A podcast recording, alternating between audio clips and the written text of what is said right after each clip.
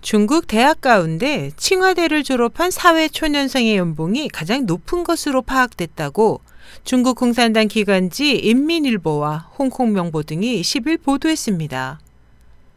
중국 표준 순위 연구원이 지난 7일 전국 620개 대학 졸업자의 취업 1년에서 5년간 급여에 대한 설문을 실시했습니다.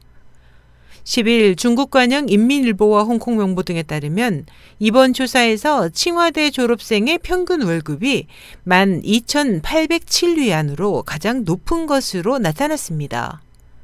2위는 푸단대로 나타났고 다음으로는 상하이 재경대, 베이징대, 상하이 교통대가 각각 뒤를 이어 베이징과 상하이에 위치한 대학들 중 절반이 10위권 내에 들었습니다.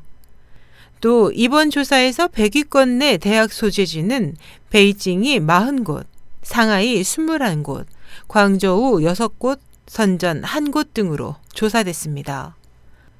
표준 순위 연구원에 따르면 칭화대는 시진핑 국가주석과 후진타오 전 주석의 모교입니다. 한편 중국 최고 부호인 왕젠닌, 완다그룹 회장의 모교 랴오닝대와 마윈, 알리바바 그룹 회장이 졸업한 항저우 사범대 등은 100위권에 들지 못했습니다. 이에 대해 일부에서는 중국 대학들이 졸업자의 급여 자료를 보유하고 있지 않다면서 조사 결과에 대한 신뢰도가 낮다고 지적했습니다. SH 희망성 국제방송 임선이었습니다.